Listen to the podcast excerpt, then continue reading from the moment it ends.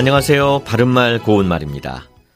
똑같은 양복만 계속 입는 사람을 두고 단벌 신사라고 합니다.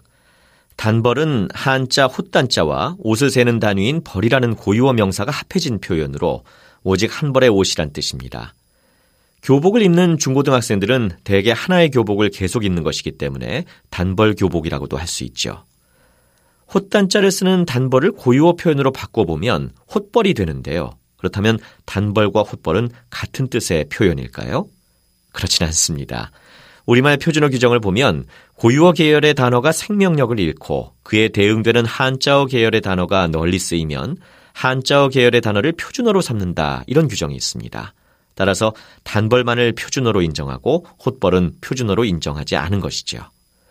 하지만 사전에는 헛벌이라는 표현이 올라가 있긴 한데요. 이것은 단벌의 뜻이 아니라 한 겹으로만 된 물건이란 뜻입니다. 그래서 헛벌 사람이라고 하면 속이 깊지 못하고 소견이 얕은 사람을 낮잡아 이르는 것이고 이를 헛사람이라고도 하지요. 관용구 헛벌로보다는 주로 부정하는 말과 함께 쓰여서 대수롭지 아니하게 보다 또는 얕잡아 보다를 뜻하고 호트로 보다라고도 합니다.